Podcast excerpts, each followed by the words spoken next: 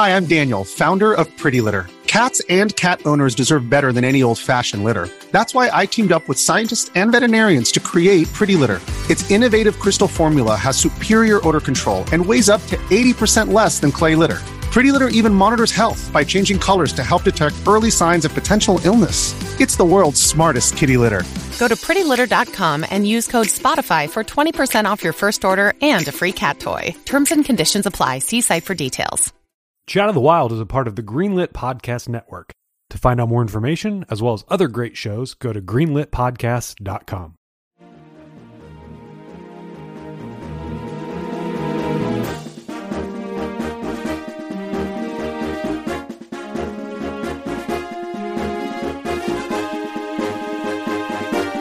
Hello, everybody. Welcome to Chat of the Wild. In this season, it's Zelda season. So we're playing a new Zelda game, and that Zelda game is The Legend of Zelda Phantom Hourglass for the Nintendo DS system family of products. Consumer-grade entertainment. The dual screen / developer system / developer system. The third pillar? The third pillar. Yeah, our third pillar of Nintendo products. The elusive third. Do we have two pillars anymore? There's just one pillar now, right? Yes. It's pretty stable. Wins. Turns out one pillar, pretty stable. It's a stable pillar. So, it's a new Zelda season. That means we got to talk a little bit about it beforehand just to see. But I think I already know the answer to a lot of this stuff. BC, have you ever played this game? I have never played this game. I barely, I was aware that this game existed, but all of, I think it was after Four Swords that I just kind of gave up on following all the random offshoots. So I never played Minish Cap before we played it for the show. Didn't play Spirit Tracks, didn't play Phantom Hourglass. I'm sorry, I got it. Offshoots. Offshoots. This is a mainline Zelda game. I mean, so was Minish Cap. Is it? Yes. I mean, I would argue that this one is more so than the ones that Capcom was allowed to make. But yeah, you know, I always thought they were mainline. I don't know. That's not a judgment of the game. That's just me saying it wasn't on the flagship system. So to me, it was kind of an offshoot. Do I need to bring up the sales numbers of the Nintendo DS? No, no, we all know. We all know. Especially by 2007, that thing was just moving along. Do I need to show you the commercial of Beyonce playing the Nintendo DS? There's a commercial of Beyonce playing DS? Yes, she's playing Brain Age, I believe. Is it Brain? Yeah, that's right. Okay. Anyway, Brian, have you ever played this game? Yes, I have played this game. Yeah, when did this come? This is summer 2007. So yeah, I think I have weird feelings about this game. I think I liked it at the time, and I enjoyed the controls, but yeah, it was just disappointing as someone who loved Wind Waker so very, very much and thought it was one of the best Zelda games that ever happen. Yeah, so I was sort of hot and cold on this game. Fair. I've played this game. I bought it when it came out. I don't recall if I beat this game or not.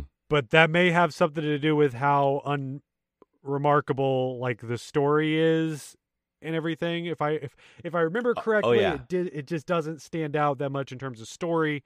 But I remember watching, it may have been some Nintendo press conference where they were showing this off about how you can play a Zelda game with one hand on a stylus, and that's all you needed to do it all. Mm-hmm. And I believe it was Michael Damiani from Easy Allies came out on stage.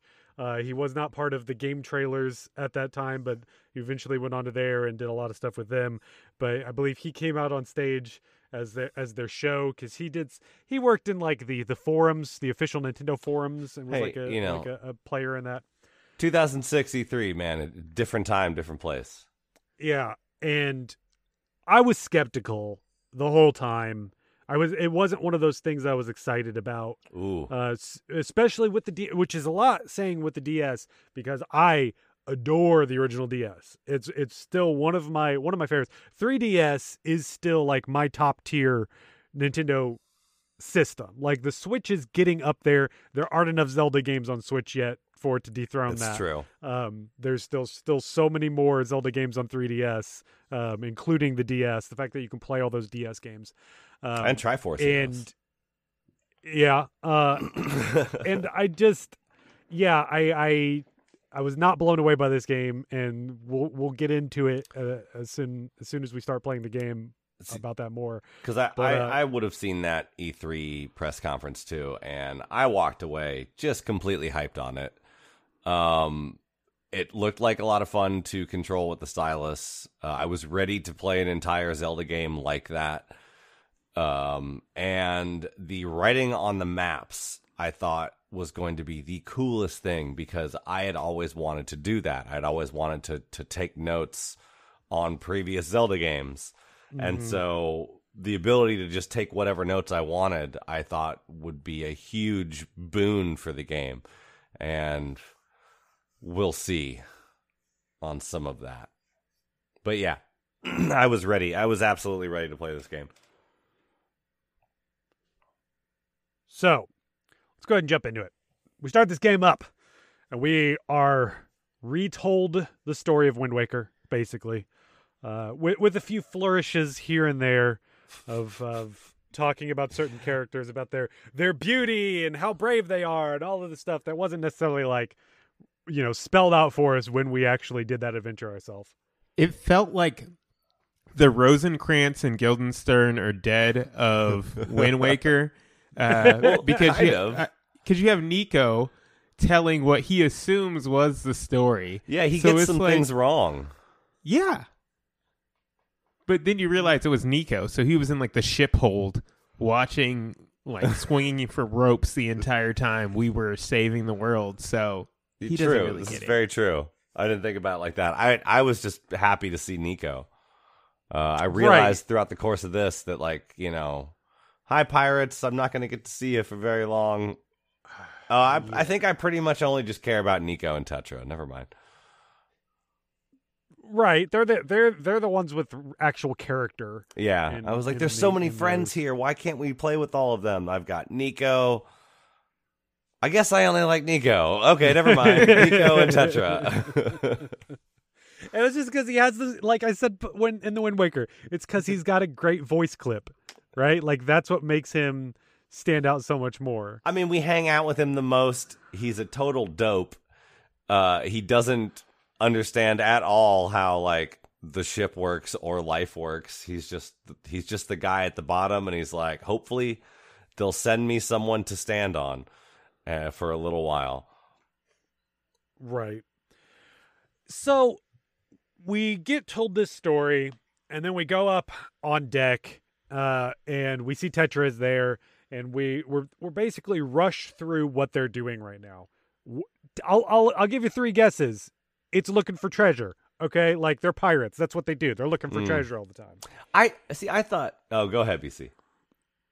Oh no, I was just gonna say that, like, I was so pumped when I saw, like, Tetra front and center for, like, this game, because I love Tetra as a character. She's a great character. Yeah. So excited to be back in the Wind Waker verse. So, yeah, real hype.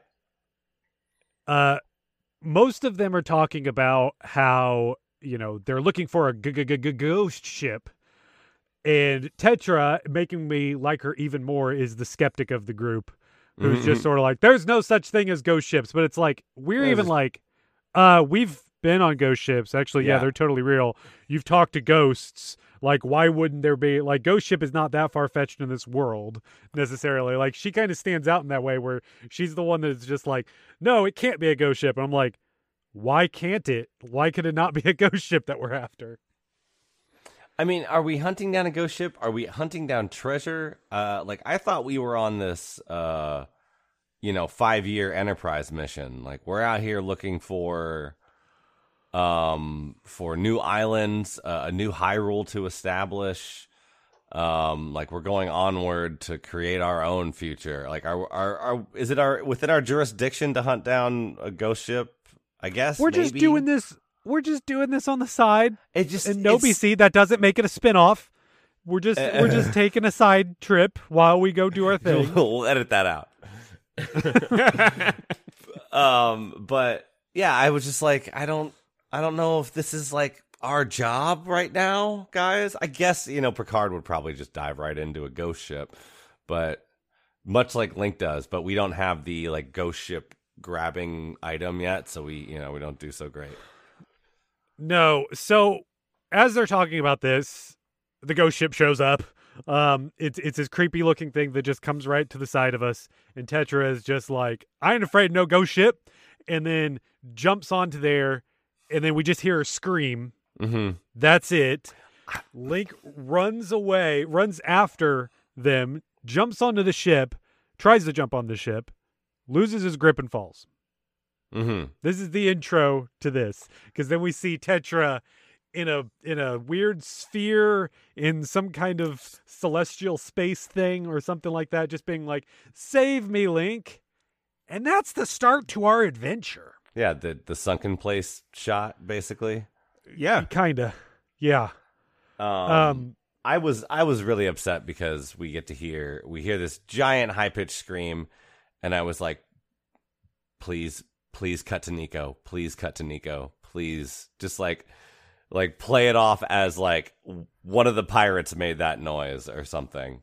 But no, that was Zelda actually getting kidnapped or something. Lightning strikes, and yeah. I want to say, just before we actually start playing the game, what I saw in here, booting this game up, starting it, seeing all this, hearing this music, it reminded me of like a movie you watched when you were a kid that you have rewatched on DVD, but then one day you found the VHS and you played the VHS and you're just like, how were we okay with watching things on this format? Where this game is visually and in terms of audio grainy.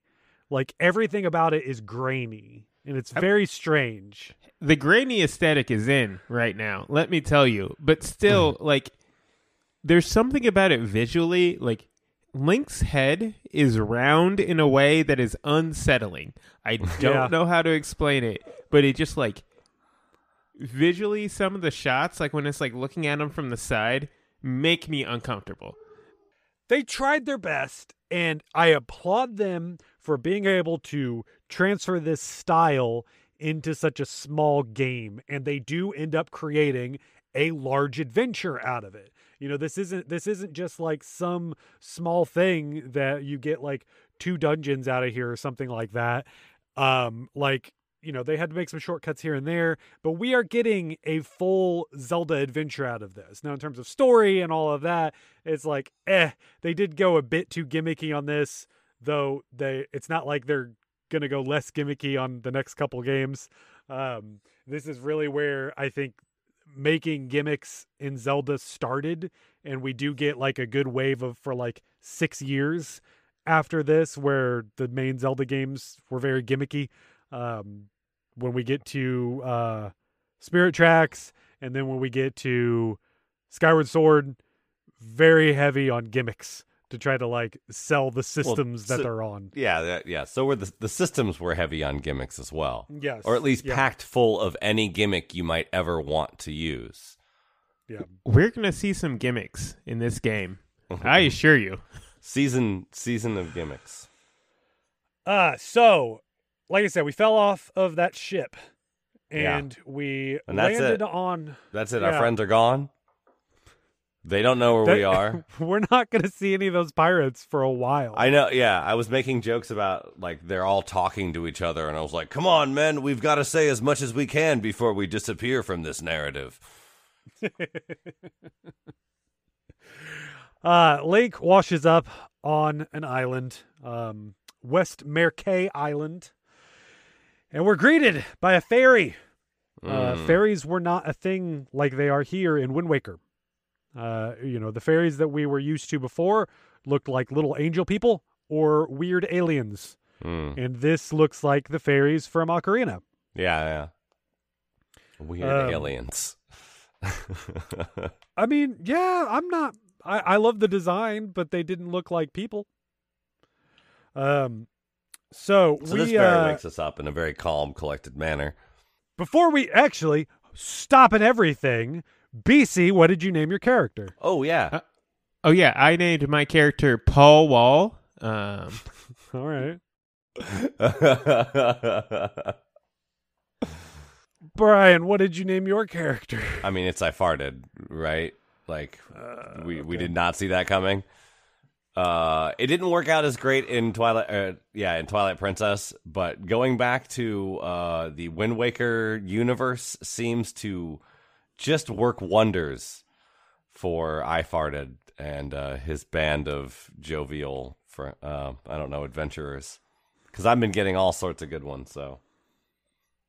So mine, I went the otaku route where I was like, all right, what do they call Link in Japan? And got sent down this rabbit hole where they actually sort of like base it on the American English pronunciation, where in Japan he is Rinku. And so I had to look up like, okay, what is the katakana for that? And put that in there. And it's just not, it turned out like not to be as cool as I thought it was going to be. Yeah. Yeah. Do you have like an upside down tattoo now? Yep. Mm-hmm. Yeah. Okay. All right. It's just like, it just somehow that happens. It's weird. I just woke up one day. You go to the right websites and all of a sudden you're at a tattoo parlor. Yeah. Let me tell you about Gundams. No. Anyways, fast forward back to where we were. I'm going to, hang on. Do we know the name of the fairy? I need to know this. Yeah, I mean, I've been calling her Cella because it has that, like, Italian C-I vowel. Yeah. So, I don't know, I don't know, it's C-I-E-L-A. So, I was saying Cella. Mm-hmm. But I immediately tried looking it up where I'm like, is this a play on words? Like, you know, I had no idea. We had Navi, which is for like navigation. Majora's Mask was tattle and tail, and coral. I'm not sure. We might be missing something. Let us know on Twitter if we're missing the name of this. But yeah. She wakes us up, telling us, "Hey, listen. You landed up on this island, and maybe I can help you, but we really got to go talk to Grandpa." Maybe I can help you. No, like, I'm going to help you. I'm going to invite myself on your adventure at every single turn. Where you could go off alone, I will jump in. Now, here's the thing. Do we play as Link in this game, or do we play as Cella or whatever? Cella. Good question. Because the only way we interface with this game is by touching the screen, and when you do that, the fairy appears there, and Link follows the fairy. Mm-hmm. Now you could say, like, Link chooses of his own accord to follow the fairy, but I don't know. Maybe we don't actually control Link in this, if you really think about it. I'm not going to spend much more time thinking about it, so that's okay. I mean, just another example...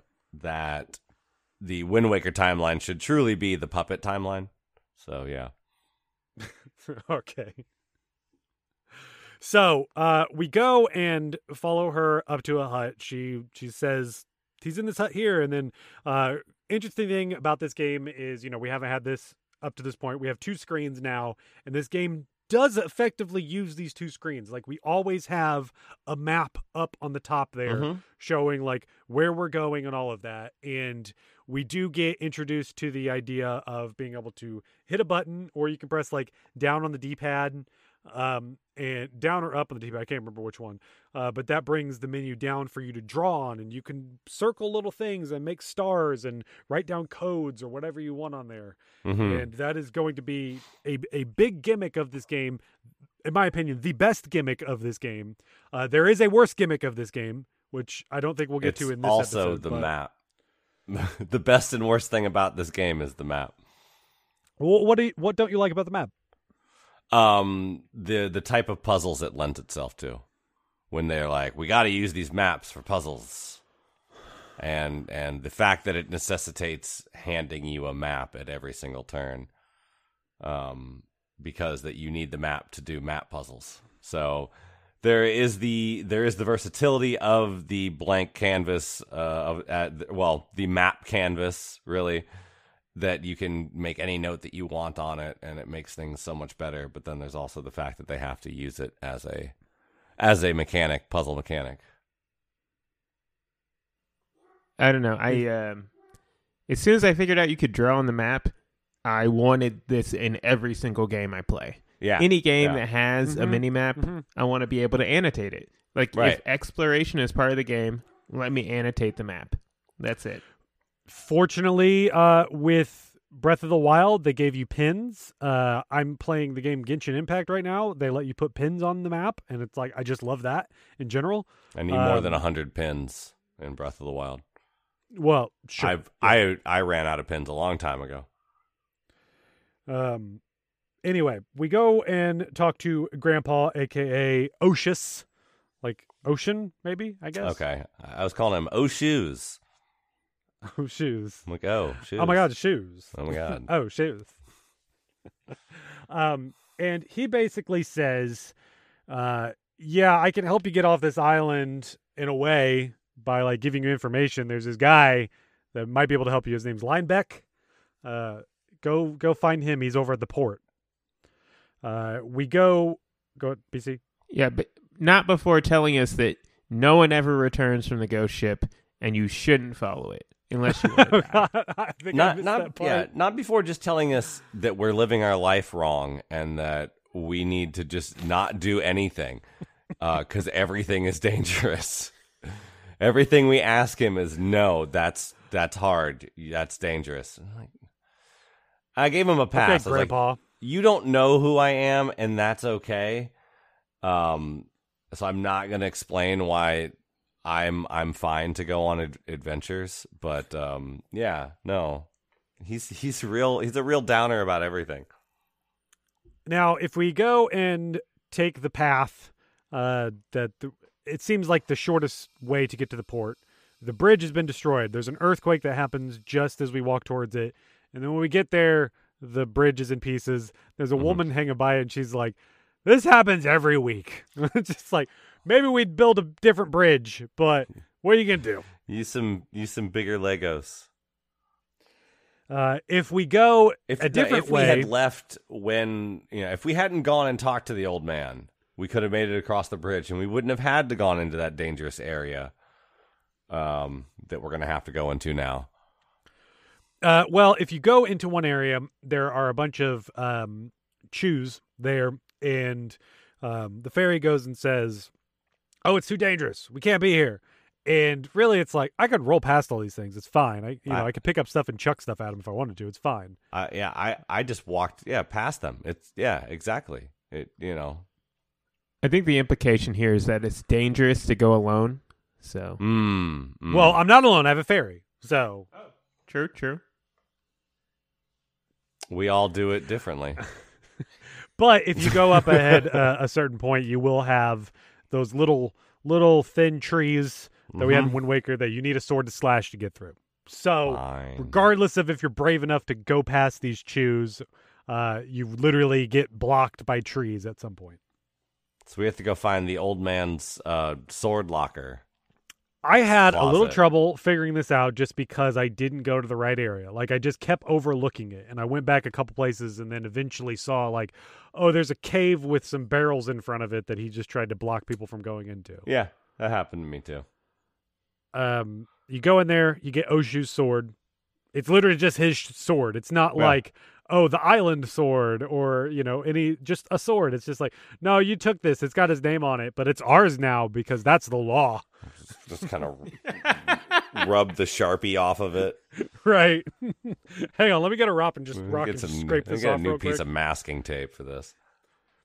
Oh, actually, no. My name, when I put it in, it was Oshu. I'm Oshu. So this is my sword. When we walk out, Oshu's just like, all right, I give up. You're just going to take your sword, take my sword and leave anyway? Whatever. You shouldn't just do that. That's bad. It's so weird where the fairy is talking to this guy, his grandpa, and about, like, in her view, she looks very fondly at him, where it's just like, oh, he raised me, and all this stuff. And Oshu's just, like, this grumpy old guy that is just like, why would you ever do anything but stand with the staff in your house?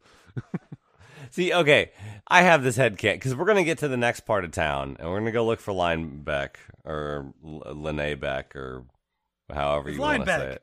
However you want to say it. See, he's like what? He's like an ocean freighter, so I figure he's got like a commoner's. His name's probably like John Linebeck. No, he is the puckish rogue. You know, Linebeck is not his real name. It's the name that he gave himself to make himself sound even grander. He's Wind Waker's Han Solo. Han Solo doesn't fake ankle injuries. Anyway, so we get to town, and we have to go look for him in the milk bar, and there's even adults in there that are like... We're going to skip ahead. I'm going to take a break before we get to that. Okay.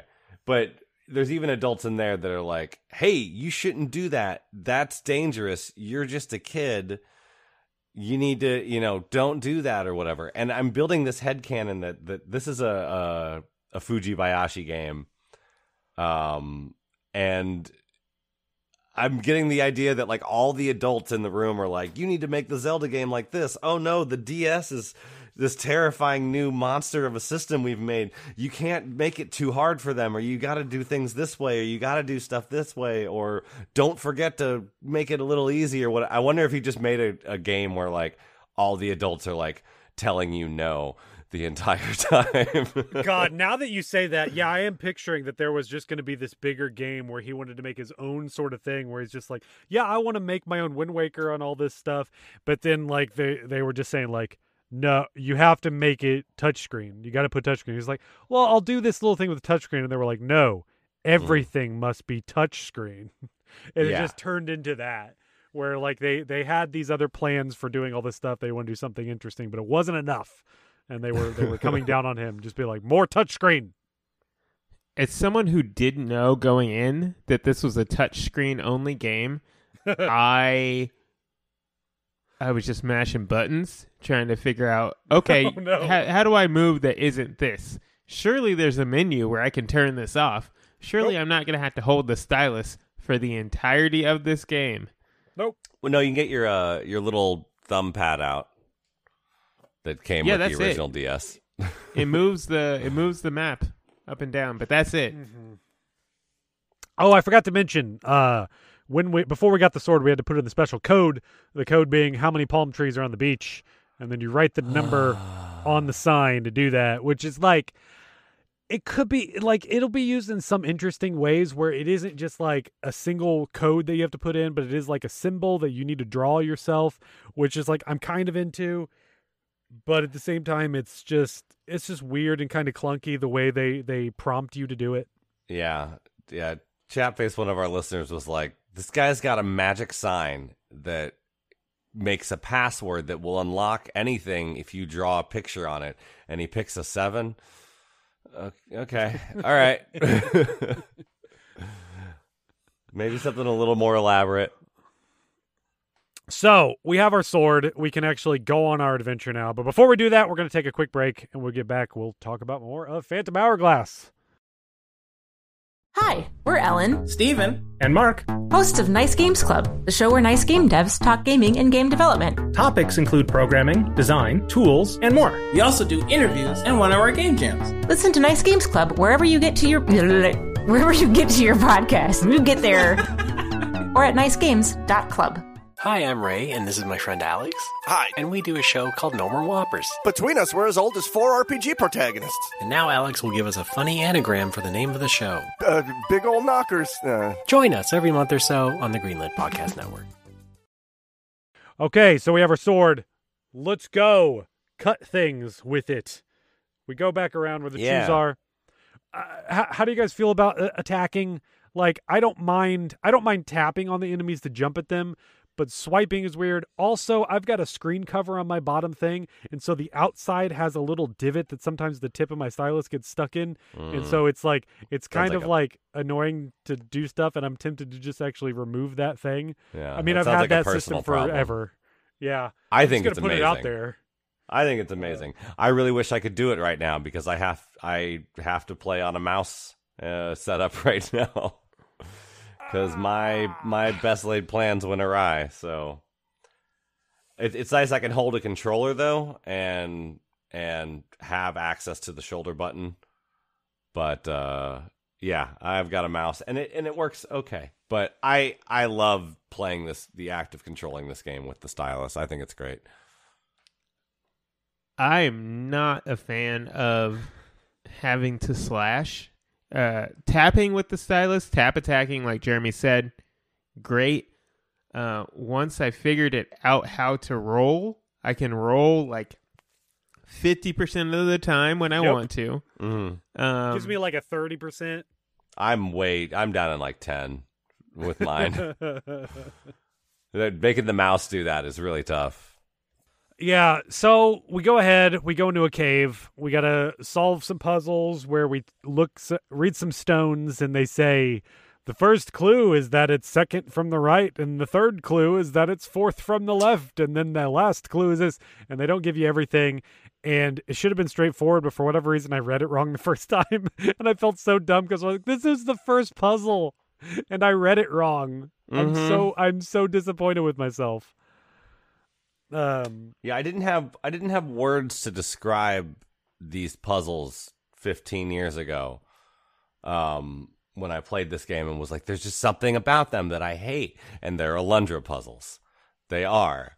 They're like, you know, this guy hit this switch this many times or that switch, you know, on the right and whatever, and write them all. Now you can take notes, so you should write this down. Whereas I just want to take notes for whatever I feel like taking notes on. The red boat is traveling 40 knots northeast, and the blue boat is traveling 50 knots. Let's bounce the equation. All right, what do we have over here? Yeah, so we get through all of that. We get some chests, get some keys, and we make our way out to the other side. When we get there, there's another woman that's just like, oh, hey, kid. Did you see that the bridge is fixed? Yeah. Thanks. It's just like, cool. That just took him that long to fix it. If we'd gone a half hour earlier or an hour later, we would have saved all of that. Oh, no, you're going to die. Mm-hmm. We go to the port. The guy at the port says, like, oh, you're looking for Linebeck? Yeah, he was at the bar. Milk bar, sorry. Rated E for everyone. Yeah. He also said that ship is hot. Did he? Did he say? He was, oh, he is into that ship. Okay. Yeah. I thought you meant hot like it was stolen. Ooh, no. It's like just could be. Fine vessel. Could be. We haven't ruled that out yet. Yeah. You seem to think he's this master suave rogue, but I don't know. I think that's his boat. His dad gave it to him. That is the character they are trying to establish him as. I'm not over here. I'm not a Linebeck stan, okay? No, okay. I do have a little figure of him, but that's because it came in a gacha pack where I didn't get to choose what it was anyway. I do remember liking him in a way at the end, but not like because I like who he is. In a way. In the game, like he's not the worst. I find him likable, but in spite of himself. Mm-hmm. We go to the milk bar. He says, Linebeck isn't here. He said that he was going after some treasure that's over in our temple that we have on this island. Don't go there. It's dangerous. You're a child. You're not allowed to go there. You shouldn't even be in the bar. Get out. Right. All of that stuff. They kick us out of the bar practically. We run up to the temple. Now, this is where it is nice. Along the way, we come across some things that we can't interact with yet, but it's very easy to jot it down on our map to say, like, hey, there's something here. It's also very easy to erase things, too. So there's some games that I play where, like, you can put pins down, but then there's also, like, after you get the treasure, remember that to go back in your menu and delete that pin so you don't forget a dozen hours later. You'll come back and be like, oh wait, I have put a note here. I don't remember why. And it's like, because I already got it. So it's pretty easy to just like be like, I'm done. I did that one. So I like that. This area that we're going to is easily the best area in the entire game. And this is also glad you like it. This is also we'll be back. The spot that every single reviewer and like show and you know magazine, if there were any left at the time, were like, I hate this part of the game. You have to keep coming back here.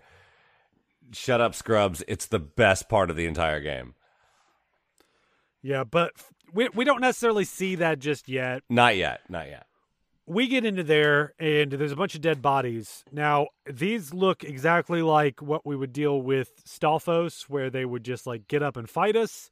But instead, it's more like Dark Souls bodies, where they just are these spirits that are like... Yeah. Let me tell you how I died. And that's, I wish I had notebook paper. I should have had a number 2 pencil. We get into there, and this is where we see Linebeck. He's hanging out in the middle of this room, not dead, which is important. Yeah, because we did think, when we first got in there, we did think one of the bodies were Linebeck, one of the skeletons, but it's not. So we get in there, he's fine, but he says like, "Hey kid, I hurt myself. I need you to do this for me. Go hit this switch. Do this thing." We hit the switch we hit the switch, and then he gives us a key. There's a lot of yelling involved back and forth. Yeah, I loved this comic moment where he's shaking you a bunch, being like, "Thanks for helping me out," and all this stuff, and talking about I'm here for all this treasure. And he's like, "Here, you give you the key," and then we get the animation of Link putting his hand up in the air, holding the key, but he's all dizzy, and even the music is a little off, and it's like, okay, that's funny. That's really funny. It's a good play on. That's really great. And it's because I'm glad it was there to remind me, because the entire discussion, I was just like over it, because him and Cella are just constantly squabbling, and I don't care. Because she's like, you're not really hurt. Oh, I am really hurt. Oh, but you're not really hurt. But I am. Look how much it hurts. And like, they're gonna keep talking about how much of a coward he is the entire game. And I'm just like, Cella, it's cool. That's his character. It's fine. I was gonna wait until we actually saw him. But Linebeck is absolutely Jack Sparrow. Like, okay, sure. The inspiration in his face and who he is and the way he acts. I hate him more now. Is Jack Sparrow from the Pirates of the Caribbean movie? He looks like a John. Like if there was a person playing him in the movie, it would be a Johnny Depp. Like that's the look they were going for. That's clearly the inspiration they had in this. And that's also the character that he played in those movies, faking that he couldn't do a thing, having someone else do it for him. Then when it's done, running away like nothing happened with all, whatever he can grab. That is the character. I never thought of a Han Solo. He's successful though, right? Jack Sparrow, he's successful at doing that. If he was as successful as he wanted to be, he wouldn't have to be doing more things, right? Like if he actually got the. But sometimes it works for him. I think Linebeck's. I'm gonna run back to the boat and pretend to polish it for a while because my leg hurts. I guess that works for him because he's hanging out with Link. But yeah, I don't know. Yeah. He gives us a key. We go through, hit another switch, opens a door. We find a big treasure chest. In that treasure chest is a map of a quarter of the world that we're in, because we're not actually. It's a sea chart. We're not in the same quadrant or like continental area, however you want to call that. Yeah, as we were in Wind Waker. We went out to do our USS Enterprise thing. Right, and we inadvertently found a bunch of people on islands and magical things. New civilization, join our kingdom. Yeah, it's very It's very much like Explorers, where they just stumble across things, right? They had plans to do all this stuff, and then they inadvertently find some other people that already lived on this island for years, and we're going to go and steal all the stuff and smash everything they have. Well, yeah, like, Tetra gets real insecure at the beginning of the game. She's just like, look, stop calling me princess. Like, I'm still a hard ass. Like, it's cool. And so, yeah, I think she just kind of, like, wants to prove. She forgets what we were doing here. Right. So we have the map. Linebeck is disappointed that it's just a map. We go back to his boat because he just ran off without us, and we're going to go find him again. And then he's just like, yeah, let me see that map real quick. I think there's something up with this. And you got to just like, you got to scratch your map, but you don't necessarily know like what you're doing. Like it just says like, rub the map. And eventually there's a small little corner where some stuff happens. And there's like an animation of Link rubbing it, like a scratch off.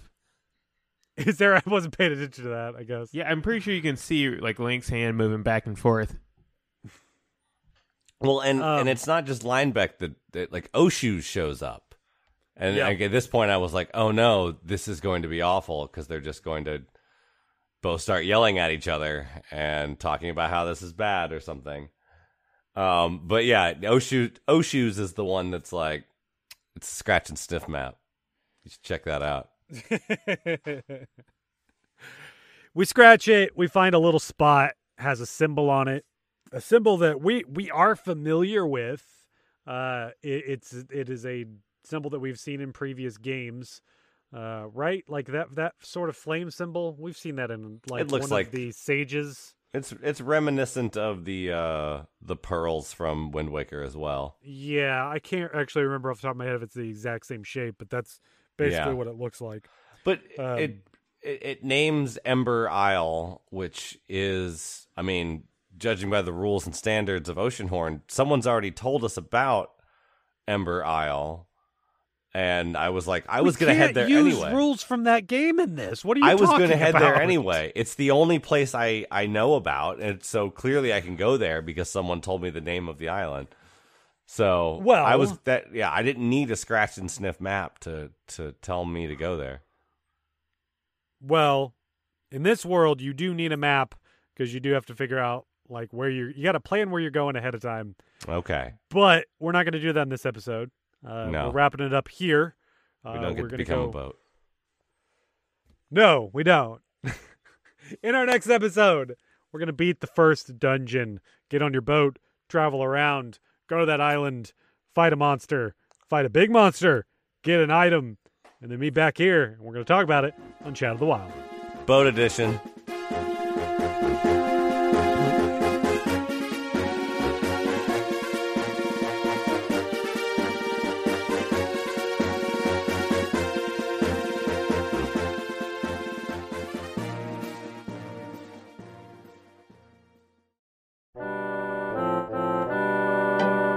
Jeremy here. Just before we get into the show, wanted to give an update. We have a new tier on our Patreon. That is the Sheikah supporter tier. For $5 or more a month, you get a week early access to episodes, as well as getting to pick games that you play alongside us. Each month, people in this tier can pick a game that we'll play. We'll stream it on our Discord for everyone else to see. And it's been a lot of fun. We just played the Rogue Hero Ruins of Tassos game, which is this roguelike, Zelda-like game that is very similar to the old Four Swords games. It's very chaotic. It's very, very fun. If you want to join up in that, go to patreon.com/chatofthewild. If you can't afford that, we do still have the smaller tier. Just a reminder, people that join in that tier, they get ad-free episodes. They also get access to our Side Quests episodes, where once a month we record an episode just talking about all the other games that we have been playing. You also get to pick the games that we play in between Zelda games, what we call our Gaiden games, as well as getting a shout-out. And if that sounds good to you, once again, go to patreon.com/chatofthewild. Sign up, support us. We really appreciate it. Anyways, that's all I have, so let's get on with the show.